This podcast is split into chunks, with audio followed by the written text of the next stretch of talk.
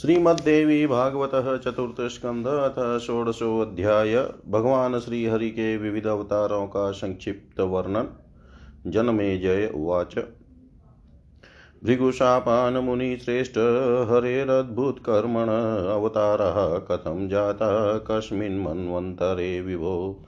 विस्तराद्वदः धर्मज्ञ अवतारकथां हरे पापनाशकरीं ब्रह्मन् श्रुत्वा सर्वसुखावहां व्यासुवाच।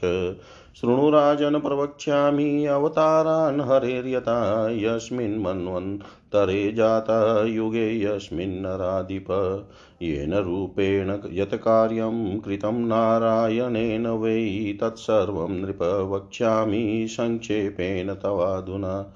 धर्मस्येवावतारोऽबुचाचक्षुषे मनुसम्भवे नरनारायणो धर्मपुत्रो ख्यातो महीतले अथ वैवस्वता ह्ये अस्मिन् द्वितीये तु युगे पुनः दत्तात्रेयावतारोऽत्रे पुत्रत्वं गमद्धरी। ब्रह्मा विष्णुस्तथा रुद्रस्त्रयोऽमि देवसत्तमा पुत्रत्वं गमनन्देवा। स्तस्यात्रे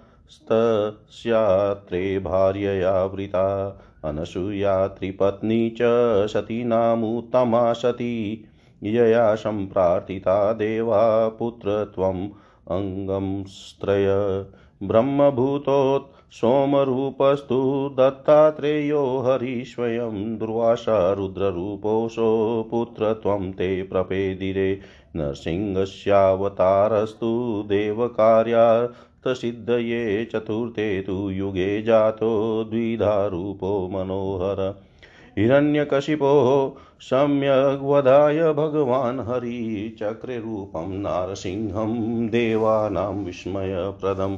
बलेर्नियं नार्थाय श्रेष्ठे त्रेतायुगे तथा चकाररूपं भगवान् वामनं कश्यपान्मुने छलयित्वामखे भूपं राज्यं तस्य जहारः, पाताले स्थापयामास बलिं वामनरूपदृक्। युगे चैकोनविंशोऽथ त्रेताख्ये भगवान् हरिजमदग्निसुतो जातो, रामो नाम महाबल। क्षत्रियान्तकरः श्रीमान् सत्यवादी जितेन्द्रिय दत्तवान् मेदिनीं कृत्स्नां कश्यपाय महात्मने। यो वै परशुरामाख्यो हरेरद्भुतकर्मण अवतारस्तु राजेन्द्र कथितपापनाशन त्रेतायुगैरघोर्वंशै रामो दशरथात्मज नरनारायणांसौ द्वौ जातो भुवि महाबलो। अष्टाविंशे युगे शस्तो द्वापरे अर्जुनशौरिणो धराभारावतारार्थं जातो कृष्णार्जुनो भुवि। कृतवन्तो महायुद्धं कुरुक्षेत्रे अतिदारुणम्, एवं युगे युगे राजन्नवतारा हरे किल। भवन्ति बहवः कामप्रकृतेरनुरूपत प्रकृतेरखिलं सर्वं वशमेतज्जगत्त्रयं यथेच्छति तथैवेयं भ्रामयत्यनिशं जगत्पुरुषस्य प्रियार्थं सा रचयत्यखिलं जगत्। सृष्ट्वा पुरा हि भगवान् जगदेतच्चराचरम् सर्वादिशर्वङ्गश्चाशो दुर्गेय परमो वय। निरालम्बो, निराकारो, निःस्पृहश्च परात्पर उपाधितस्त्रिधा भाति यस्याः सा प्रकृतिपरा। उत्पत्तिकालयोगात् सा योगाचाभिना भाति शिवा तदा सा विश्वं कुरुते कामं, सा पालयति कामदा। कल्पान्ते संहरत्येव त्रिरूपा विश्वमोहिनी, तथा युक्तोऽसृजद ब्रह्मा विष्णुः पाति रुद्रः संहरते कामं तथा समिलितः शिव सा चैवोत्पाद्य काकुत्स्थं पुरावे नृपसत्तमम् कुत्रचित् स्थापयामास दानवानां जयाय च एवमस्मिंश्च संसारे सुखदुःखान्विता किल। भवन्ति प्राणिनः सर्वे विधितन्त्रनियन्त्रिता। भवन्ति प्राणिनः सर्वे विधितन्त्रनियन्त्रिता। जनमे जय बोले हे मुनि श्रेष्ठ हे विभो अद्भुत चरित्र वाले भगवान विष्णु ने भृगु के शाप से किस मनवंतर में किस प्रकार अवतार ग्रहण किए? हे धर्मज्ञ, हे भ्रमण, श्रवण करने पर समस्त सुख सुलभ कराने वाली तथा पापों का नाश कर देने वाली भगवान विष्णु की अवतार कथा का विस्तार से वर्णन कीजिए। व्यास जी बोले हे राजन, हे नराधिप, जिस मनवंतर तथा जिस युग में जैसे जैसे भगवान विष्णु के अवतार हुए, उन अवतारों को मैं बता रहा हूँ, आप सुने। हे नृप, भगवान नारायण ने जिस रूप से जो कार्य कहा, वह सब मैं आपको इस समय संक्षेप में बताता हूँ। चाक्षुष मनवंतर में साक्षात विष्णु का धर्मावतार हुआ था उस समय वे धर्मपुत्र होकर नर नारायण नाम से धरातल पर विख्यात हुए। इस वैवस्वत मनवंतर के दूसरे चतुर्युग में भगवान का दत्तात्रेय अवतार हुआ। वे भगवान श्री हरि महर्षि अत्रि के पुत्र रूप में अवतीर्ण हुए। उन अत्रि मुनि की भार्या अनसुईया की प्रार्थना पर ब्रह्मा, विष्णु तथा महेश, ये तीनों महान देवता उनके पुत्र रूप में उत्पन्न हुए थे। अत्रि की पत्नी साध्वी अनसुईया सती स्त्रियों में श्रेष्ठ थी, जिनके सम्यक रूप से प्रार्थना करने पर वे तीनों देवता उनके पुत्र रूप में अवतरित हुए। उनमें ब्रह्मा जी सोम चंद्रमा रूप में साक्षात विष्णु दत्तात्रेय के रूप में और शंकर जी दुर्वासा के रूप में उनके यहाँ पुत्रत्व को प्राप्त हुए। देवताओं का कार्य सिद्ध करने के लिए चौथे चतुर्युग में दो प्रकार के रूपों वाला मनोहर नरसिंहावतार हुआ। भगवान श्री विष्णु ने उस समय हिरण्यकशिपु का सम्यक वध करने के लिए ही देवताओं को भी चकित कर दे ने वाला नारसिंह रूप धारण किया था। भगवान विष्णु ने दैत्य राज बलि का शमन करने के उद्देश्य से उत्तम त्रेता युग में कश्यप मुनि के यहाँ वामन रूप से अवतार धारण किया था। उन वामन रूपधारी विष्णु ने यज्ञ में राजा बलि को छलकर उनका राज्य हर लिया और उन्हें पाताल में स्थापित कर दिया। उन्नीसवें चतुर्युग के त्रेता नामक युग में भगवान विष्णु महर्षि जमदग्नि के परशुराम नामक महाबली पुत्र के रूप में उत्पन्न हुए। क्षत्रियों का नाश कर डालने वाले उन प्रतापी सत्यवादी तथा जितेंद्रिय परशुराम ने संपूर्ण पृथ्वी क्षत्रियों से छीन कर महात्मा कश्यप को दे दी थी। हे राजेंद्र, मैंने अद्भुत कर्म वाले भगवान विष्णु के पाप नाशक परशुराम नामक अवतार का यह वर्णन कर दिया। भगवान विष्णु ने त्रेता युग में रघु के वंश में दशरथ पुत्र राम के रूप में अवतार धारण किया था। इस पर, इसी प्रकार अट्ठाईस श्वेत बापर युग में साक्षात नर तथा नारायण के अंश से कल्याण प्रद तथा महाबली अर्जुन और श्री कृष्ण पृथ्वी तल पर अवतीर्ण हुए। श्री कृष्ण तथा अर्जुन ने पृथ्वी का भार उतारने के लिए ही भूमंडल पर अवतार लिया और कुरुक्षेत्र में अत्यंत भयंकर महायुद्ध किया।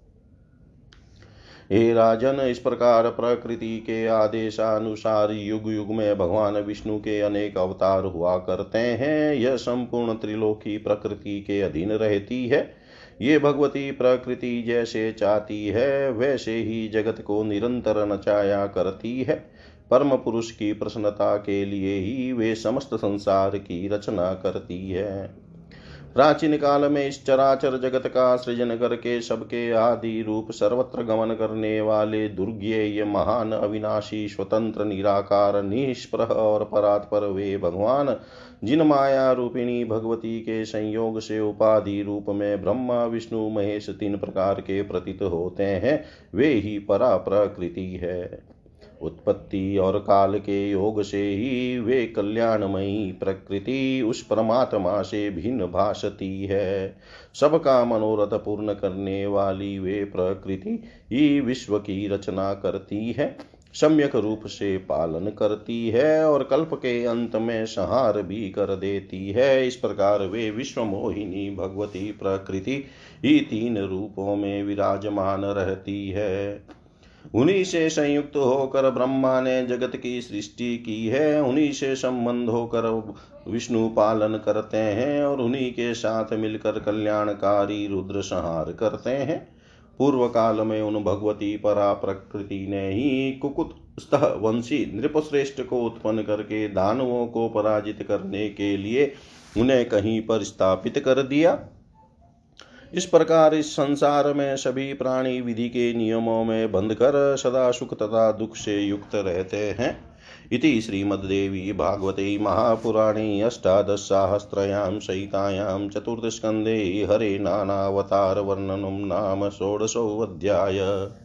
सर्वं श्रीशां सदाशिवार्पणम् अस्तु। ॐ विष्णवे नमः, ॐ विष्णवे नमः, ॐ विष्णवे नमः। श्रीमद्देवी भागवत चतुर्थ स्कंध सप्तशोध्याय श्री नारायण द्वारा अप्सराओं को वरदान देना राजा जनमे जय द्वारा व्यास जी से श्री कृष्णावतार का चरित सुनाने का निवेदन करना जनमे जय उवाच। वारङ्गनास्त्वयाख्याता नरनारायणाश्रमे एकं नारायणं शान्तं कामयानाः स्मरातुरा सप्तुकामस्तदा जातो मुनिनारायणश्च ता निवारितो नरेणाथ भ्रात्रा धर्मविदा नृप किं कृतं मुनिना तेन व्यसने समुपस्थिते ताभिसङ्कल्पितेनाथ कामार्थभिवृशं मुने। शक्रेणोत्पादिताभिश्च बहुप्रार्थनया पुनः याचितेन विवाहार्थं किं कृतं तेन जिष्णुना। इत्येच्छ्रोतुमिच्छामि चरितं तस्य मोक्षदं। नारायणस्य मे ब्रूहि विस्तरेण पितामह। व्यासुवाच शृणुराजन् प्रवक्ष्यामि कथां तस्य महात्मनः धर्मपुत्रस्य धर्मज्ञ विस्तरेण वदामि ते। सप्तुकामस्तु सन्दृष्टो नरेणाथ यदा हरिवारितोऽवशो समाश्वास्य मुनिनारायणस्तदा। शान्तकोपस्तदोवाच तास्तपस्वी महामुनि स्मितपूर्वमिदं वाक्यं मधुरं धर्मनन्दन।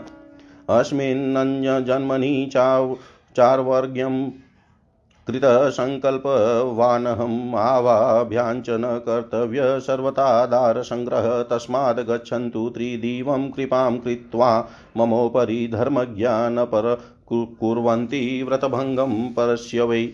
शृङ्गारे अस्मिन् रसे नूनं स्थायि भावो रतिस्मृतः कथं करोमि सम्बन्धं तद्भावे सुलोचना। कारणेन विना कार्यं न भवेदिति निश्चय, कविभिः कथितं शास्त्रे स्थायि भावो रस किल धन्यसुचारु सर्वाङ्गसभा योऽहं धरातले प्रीतिपात्रं यतो जातो भवति नाम कृत्री मम। भवतीभिः कृपां कृत्वा रक्षणीयं व्रतं मम। भविष्यामि महाभागा पर पतिरप्यन्यजन्मनि। अष्टाविंशे विशालाख्यो द्वापरे अस्मिन् धरातले देवानां कार्यसिद्ध्यर्थं प्रभविष्यामि सर्वथा।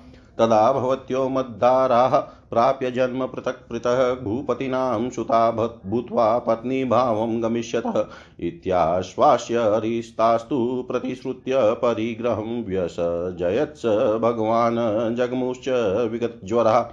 एवं विसर्जितास्तेन गता स्वर्गं तदाङ्गना शक्राय कथयामाशु कारणं सकलं पुनः आश्रित्य मघवास्ताभ्यो वृतान्तं तस्य विस्तरात् तुष्टावतं महात्मानं नारी दृष्ट्वा ततोर्वशी इन्द्र उवाच, अहो धैर्यं, मुनेः कामं, तथैव च तपोबलं, येनोर्वश्यः स्वतप्सा तादृग्रुपा प्रकल्पितः। इति स्तुत्वा प्रसन्नात्मा बभूवसुरराट् ततः नारायणोऽपि धर्मात्मा तपस्यभिरतोऽभवत् इत्येतत्सर्वमाख्यातं मुने वृत्तान्तमद्भुतं। नारायणस्य सकलं नरस्य च महामुने। तौ हि कृष्णार्जुनो वीरो भूभारहरणाय च जातौ तौ भरतश्रेष्ठ भृगो शापवशादिह। राजोवाच। कृष्णावतारचरितं विस्तरेण वदस्व मे सन्देहो। मम चिते अस्ति तं निवारय मानद। ययो पुत्र, त्वमापन्नौ हर्यन्नन्तो महाबलो, देवकी वसुदेवो तौ दुःखभाजौ कथं मुने? कंसेन निगडे बद्धो पीडितो बहुवत्सरान्ययो पुत्रो हरिसाक्षात् तपसा तोषितोऽभवत् जातो वशो मथुरायां तु गोकुले स कथं गतः कंसम् हत्वा द्वार्वत्यां निवासं कृतवान् कथं? पित्रादिसेवितं देशं समृद्धं पावनं किल? त्यक्त्वा देशान्तरे नार्ये गतवान् स कथं हरि? कुलञ्च द्विजशापेन कथमुत्सादितं हरे? भारावतारणं कृत्वा वासुदेव सनातन। देहं मुमोच तरसा जगाम च दिव्यं हरि। पापिष्ठानां च भारेण व्याकुला भूच मेदिनी ते हता वासुदेवेन पार्थेनामित्कर्मणा लुण्ठिता, यै हरे पत्न्यस्ते कथं न निपातिता। भीष्मो द्रोणस्तथा कर्णो भाविक्योऽप्यत पार्थिव वैराटोऽथ विकर्णश्च दृष्टधूम्नश्च पार्थिव। सोमदत्तादयः सर्वे निहता, समरे नृपा तेषामुतारितो भारश्चौराणां न हृतं कथम्। कृष्णपत्न्य कुतं दुःखं प्राप्ता प्रान्ते पतिव्रतः सन्देहोऽयं मुनिश्रेष्ठ चिते मे परिवर्तते वसुदेवस्तु धर्मात्मा पुत्रदुःखेन तापित। त्यक्ता वांसकथं प्राणान्नमृत्युं जगामः। पाण्डवा धर्मसंयुक्ता कृष्णो च निरता सदा ते कथं दुःखभोक्तारो हि अभवन मुनिशतम्। द्रौपदी च महाभागा, कथं दुःखस्य भागिनी वेदिमध्या च सञ्जाता, लक्ष्म्यः सम्भवा किल सभायां सा समानीता, रजो दोषसमन्विता बाला दुशासन्नेथा नेनाथ केशग्रहणकर्षिता, पीडिता सिन्धुराज्ञात वनमध्य गता सती, तथैव कीचकेनापि पीडिता रुदती वृशम् पुत्रा पञ्चेव तैस्यास्तु निहता द्रौणिना गृहेषु भद्राया सुतो युद्धे बाल एव निपातितः।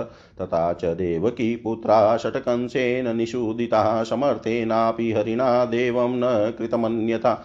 यादवानां तथा शापप्रवासे निधनं पुनः कुलक्षयस्तथा तीव्रस्तत्पत्नीनाञ्च विष्णुना चेश्वरेणापि साक्षान्नारायणेन च उग्रसेनस्य सेवा वै दासवत्स सततं कृता। सन्देहोऽयं महाभाग तत्र नारायणे मुने। मुनौ सर्वजन्तु समानत्वं व्यवहारे निरन्तरं हर्षशोकादयो भावा सर्वेषां सदृशा कथम् ईश्वरस्य हरेर्जाता कथमप्यन्यता गति तस्माद्विस्तरतो ब्रूहि कृष्णस्य चरितं महतलौकिकेन हरिणा कृतं कर्म महीतले हतायुक्षये देत्या क्लेशे न महता पुनः क्वेश्वर्यशक्तिप्रतिता हरिणा मुनिषत्तमरुक्मिणीहरणे नूनं गृहीत्वादपलायनं कृतं हि वासुदेवेन चौरवचरितं तदा मथुरामण्डलं त्यक्त्वा समृद्धं कुलसम्मतं जरासन्धभयातेन द्वारकागमनं कृतम्।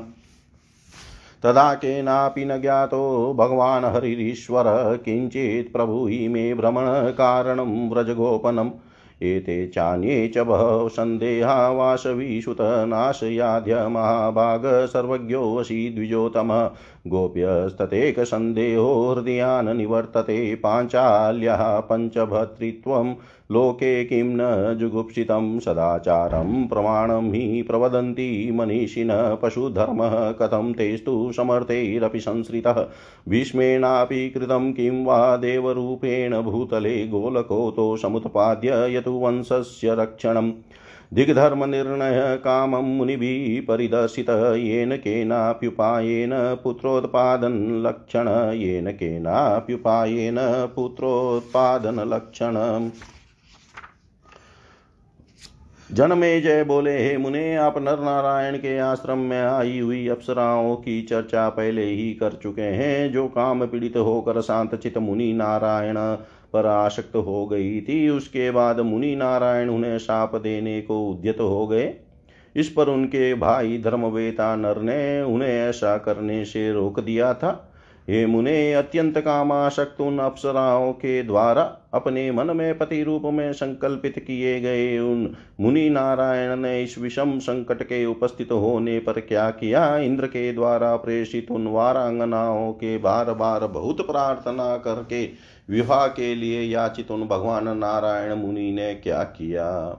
हे पितामह, मैं उन नारायण मुनि का यह मोक्षदायक चरित्र सुनना चाहता हूँ। विस्तार के साथ मुझे बताएँ। व्यास जी बोले, हे राजन, सुनिए, मैं बताऊँगा। हे धर्मज्ञ, उन धर्म, उन महात्मा, धर्मपुत्र नारायण का चरित्र विस्तार पूर्वक मैं आपको बता रहा हूँ। अब जब नर ने मुनि नारायण को शाप देने के लिए उद्यत देखा, तब उन्होंने नारायण को आश्वासन देकर वैसा करने से रोक दिया। तत्पश्चात क्रोध के शांत हो जाने पर महामुनि तपस्वी धर्मपुत्र नारायण उन अप्सराओं से मंद मंद मुस्कुराते हुए यह मधुर वचन कहने लगे ये सुंदरियों, हमने इस जन्म में संकल्प कर रखा है कि हम दोनों कभी भी विवाह नहीं करेंगे। अतः मेरे ऊपर कृपा करके आप लोग स्वर्ग लौट जाएँ, धर्मज्ञ लोग दूसरे का व्रत भंग नहीं करते। ये सुंदर नेत्रों वाली श्रृंगार रस में रति को ही स्थायी भाव कहा गया है। अतः ब्रह्मचर्य व्रत धारण करने के कारण उसके अभाव में मैं संबंध कैसे कर सकता हूँ?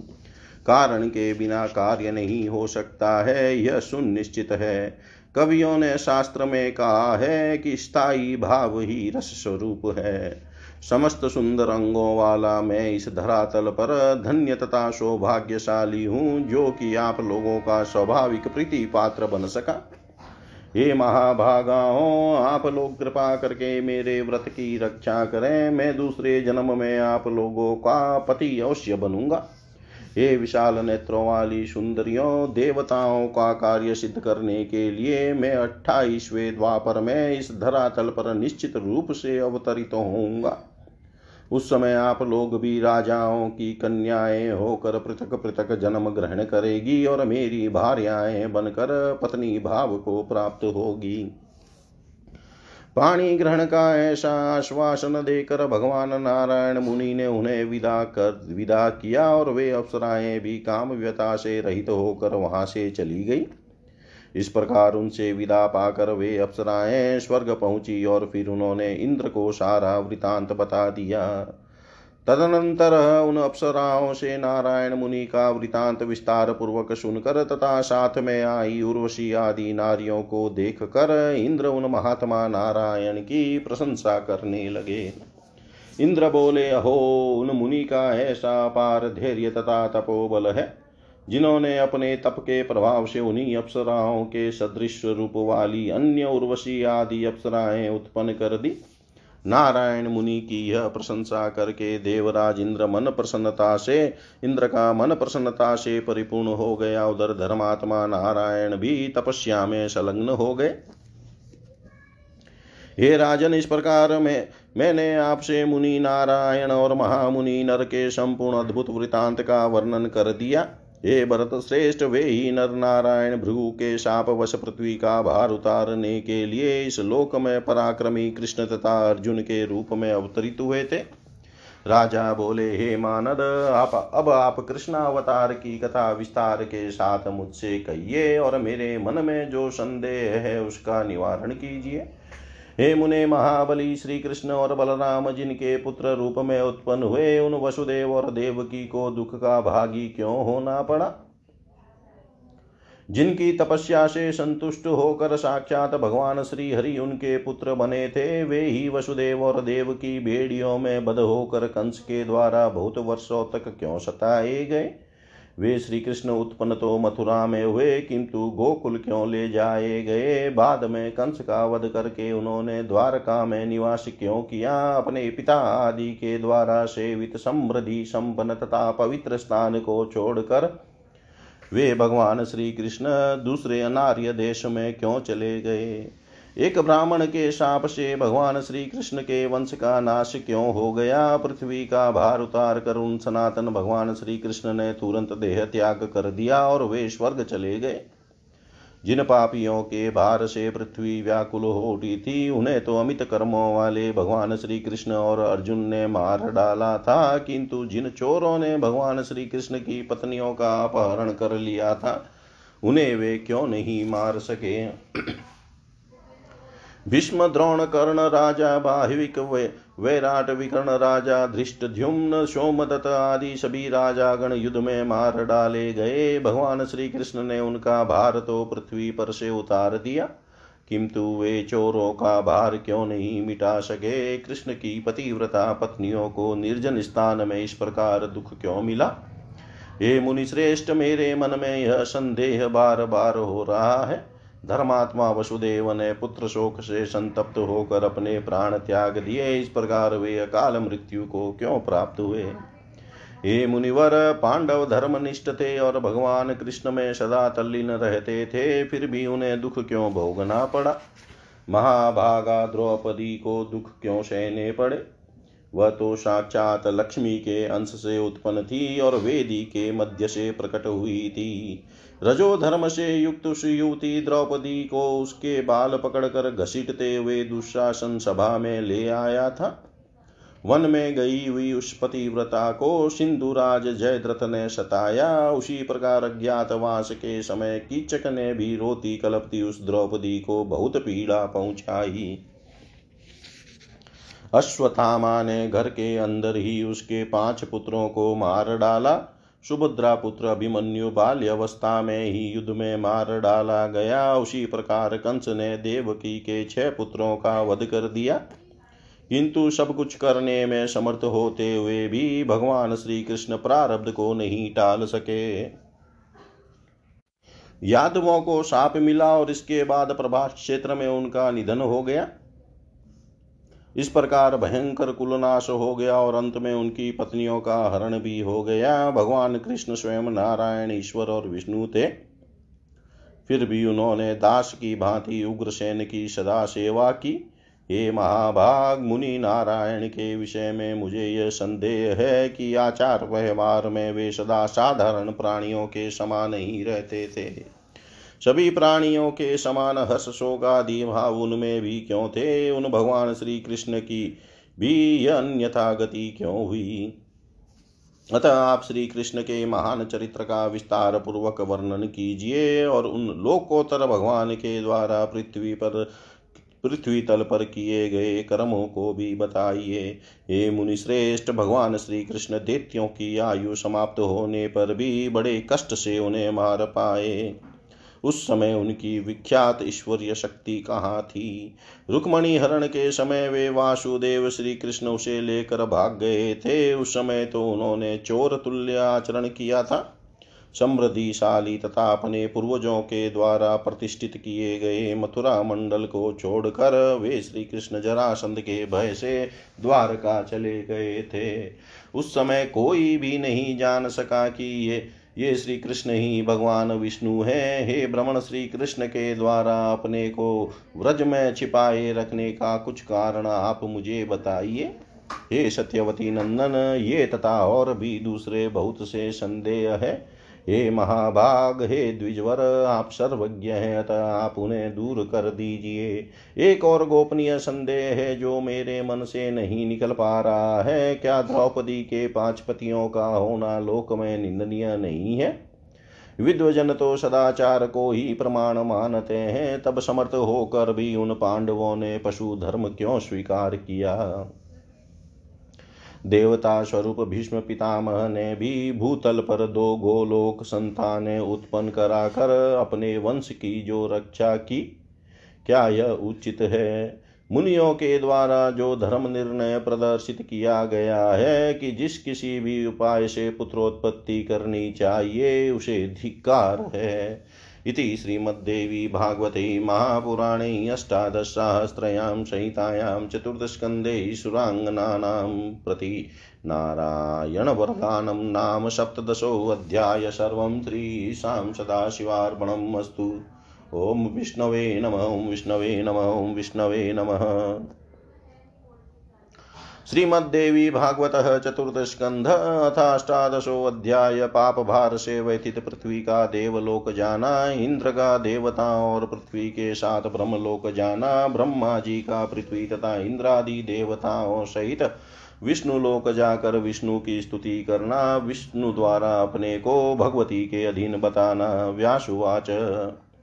शृणु राजन् प्रवक्ष्यामि कृष्णस्य चरितं महतवतारकारणं चेव देव्याश्चरितमद्भुतं। धरे कदा भराक्रान्ता रुदती चातिकर्षिता, गौरूपधारिणी दीना भीता गच्छत्रिविष्टपम् शक्रेण किं ते अद्य वर्तते भयमित्यत, केन वै पीडिताशी त्वं किं ते दुःखं वसुन्धरे। तच्छ्रुत्वेला तदोवाच शृणु देवेऽस्मेऽखिलं दुःखं प्रेच्छसि यत्त्वं मे भाराक्रान्तोऽस्मि मानद।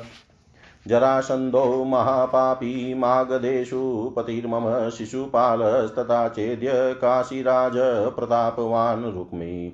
च बलवान् कंसो नरकश्च महाबल साल्व सौभपति क्रूरकेशी धेनुकवत्सकौ सर्वे धर्मवीनाश्च परस्परविरोधिन पापाचारा मदोन्मत्ता कालरूपाश्च पार्थिवा तेरहं पीडिता शक्रभाराक्रान्त क्षमा विभो किं करोमि क्व गच्छामि चिन्ता मे महती स्थिता पीडिताहं वराहेण विष्णुना प्रभविष्णुना शक्रजानी, हरिणा दुःखादुःखतरं गतः, यतोऽहं दुर्दुष्टदैत्येन कश्यपस्यात्मजेन वै, अताहं हिरण्याख्येन मग्ना तस्मिन् महार्णवे, तदा शुकररूपेण विष्णुना निहतोऽप्यशो धृताहं वराहेण स्थापिता हि स्थिराकृताः नो चेद्रसातले स्वस्था स्थिता। श्यां सुखसायिनी न शक्तास्म्यद देवेश। भारं वोढुं दुरात्मना।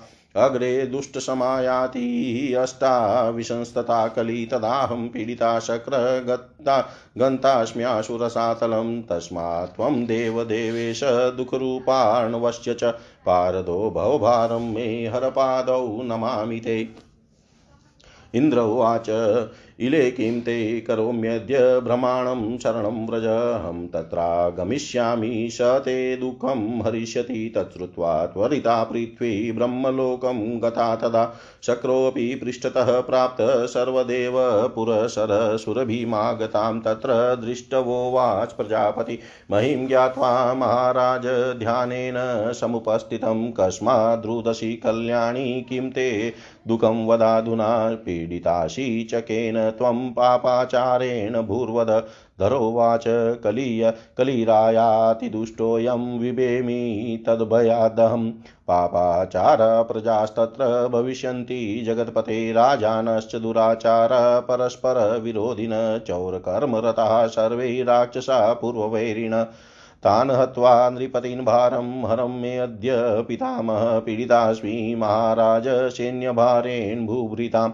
ब्रह्मोवाच नाहं शक्तस्तथा देवी भारावतरणे तव गच्छावसदनं विष्णो देवदेवश्च चक्रिण स ते भारापनोदम्बै करिष्यति जनार्दन, पूर्वं मयापि ते कार्यं चिन्तितं सुविचार्य च तत्र गचः सुरश्रेष्ठ यत्र देवो जनार्दन, व्यासुवाच इत्युक्त्वा वेदकर्ताशो पुरस्कृत्य सुराचगाम्।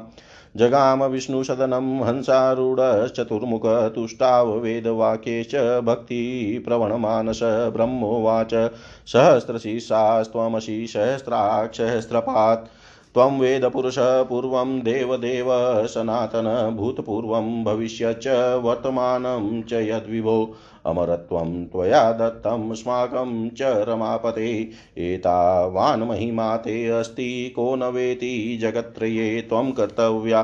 कथाप्यविता हन्ता त्वं सर्वगतिरीश्वरः। व्यासुवाच इतीडितः प्रभुविष्णुप्रसन्नो दशनञ्च ददौ तेभ्यो ब्रह्मादिभ्यो अमलाशय पप्रच स्वागतं देवान् प्रसन्नवदनो हरि।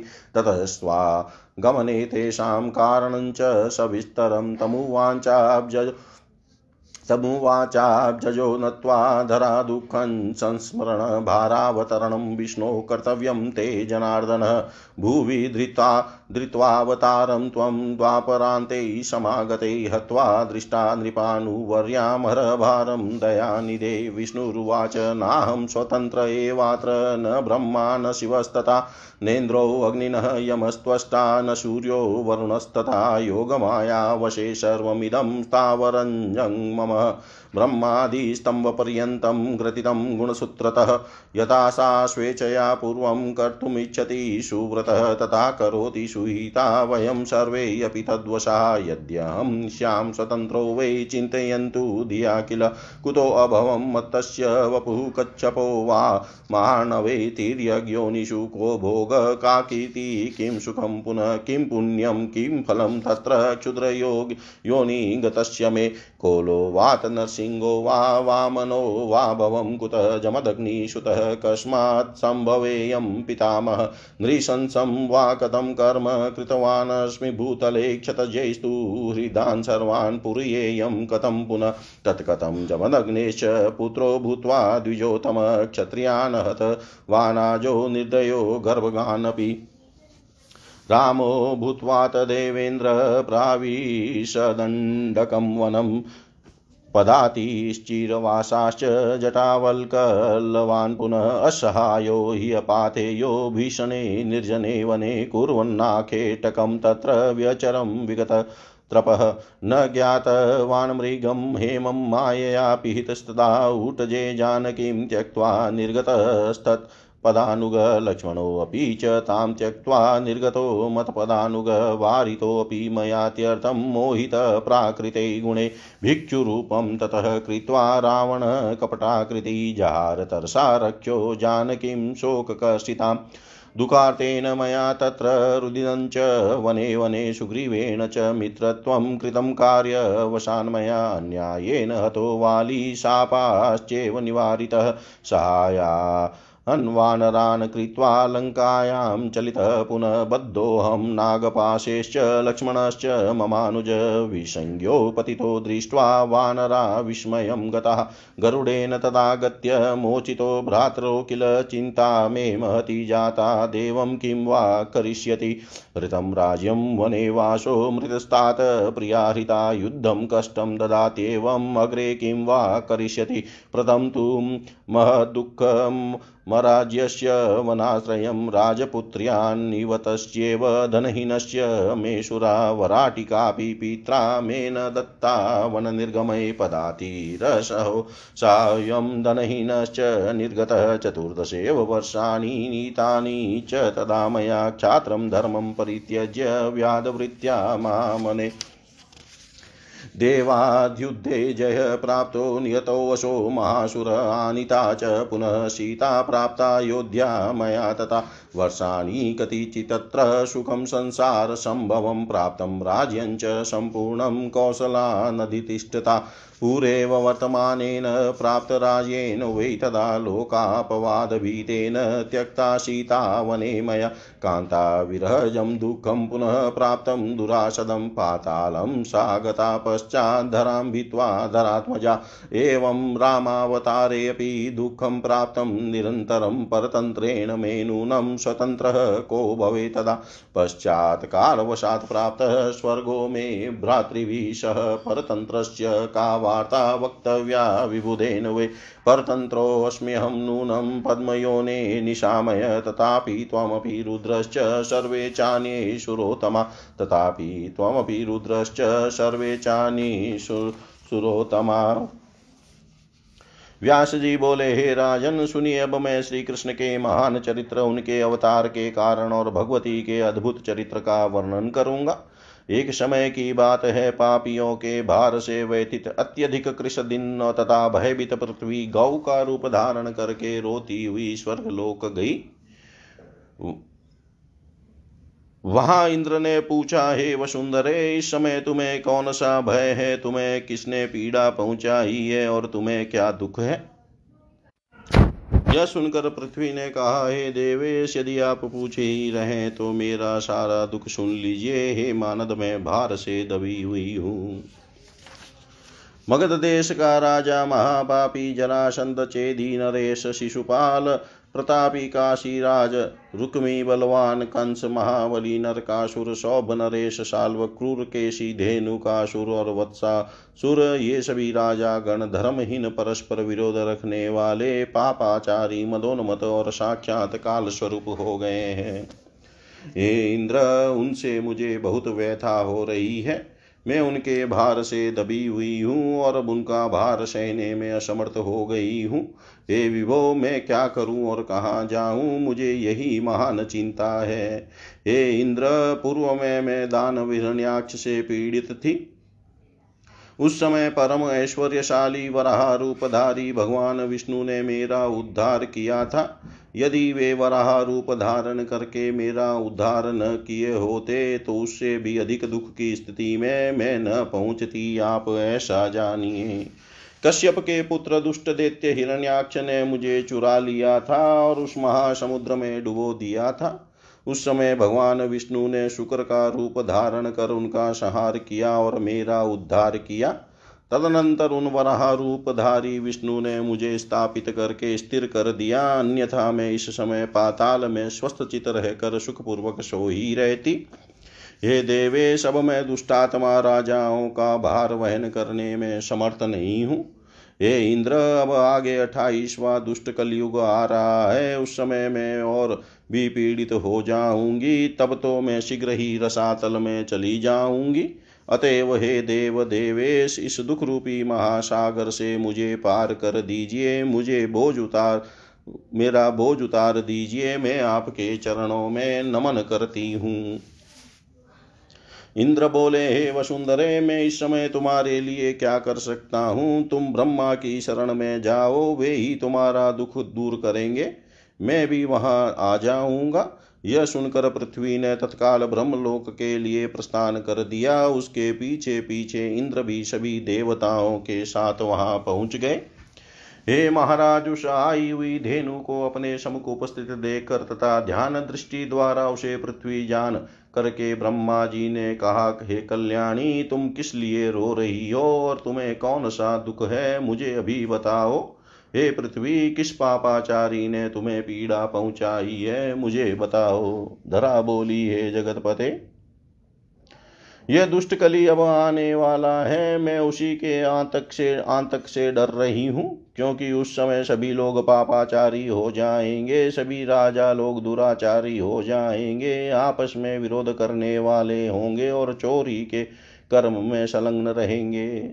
वे राक्षस के रूप में एक दूसरे के पूर्ण रूप से शत्रु बन जाएँगे। हे पितामह, उन राजाओं का वध करके मेरा भार उतार दीजिए। हे महाराज, मैं राजाओं की सेना के भार से दबी हुई हूँ। ब्रह्मा जी बोले, हे देवी, तुम्हारा भार उतारने में मैं सर्वथा समर्थ नहीं हूँ। अब हम दोनों चक्रधारी देवादि देव भगवान विष्णु के धाम चलते हैं। वे जनार्दन तुम्हारा भाव, भार अवश्य उतार देंगे। मैंने पहले से ही भली भांति विचार करके तुम्हारा कार्य करने की योजना बनाई है। उन्होंने इंद्र से कहा, हे सुश्रेष्ठ, जहाँ पर भगवान जनार्दन विद्यमान है, अब आप वहीं पर चलें। व्यास जी बोले, ऐसा कहकर वे वेद करता चतुर्मुख ब्रह्मा जी हंस पर आरूढ़ हुए और देवताओं तथा गोरूप धारिणी पृथ्वी को साथ में लेकर विष्णु लोक के लिए प्रस्थित हो गए। वहाँ पहुंचकर भक्ति से परिपूर्ण हृदय वाले ब्रह्मा जी वेद वाक्यों से उनकी स्तुति करने लगे। ब्रह्मा जी बोले, आप हज़ार मस्तकों वाले, हज़ार नेत्रों वाले और हज़ार पैरों वाले हैं। आप देवताओं के भी आदि देव तथा सनातन वेद पुरुष हैं। हे विभो, हे रमापते, भूतकाल भविष्य काल तथा वर्तमान काल का जो भी हमारा अमृत्व है, उसे आपने ही हमें प्रदान किया है। आपकी इतनी बड़ी महिमा है कि उसे त्रिलोकी में कौन नहीं जानता। आप ही सृष्टि करने वाले, पालन करने वाले और संहार करने वाले हैं। आप सर्वव्यापी और सर्वशक्ति संपन्न हैं।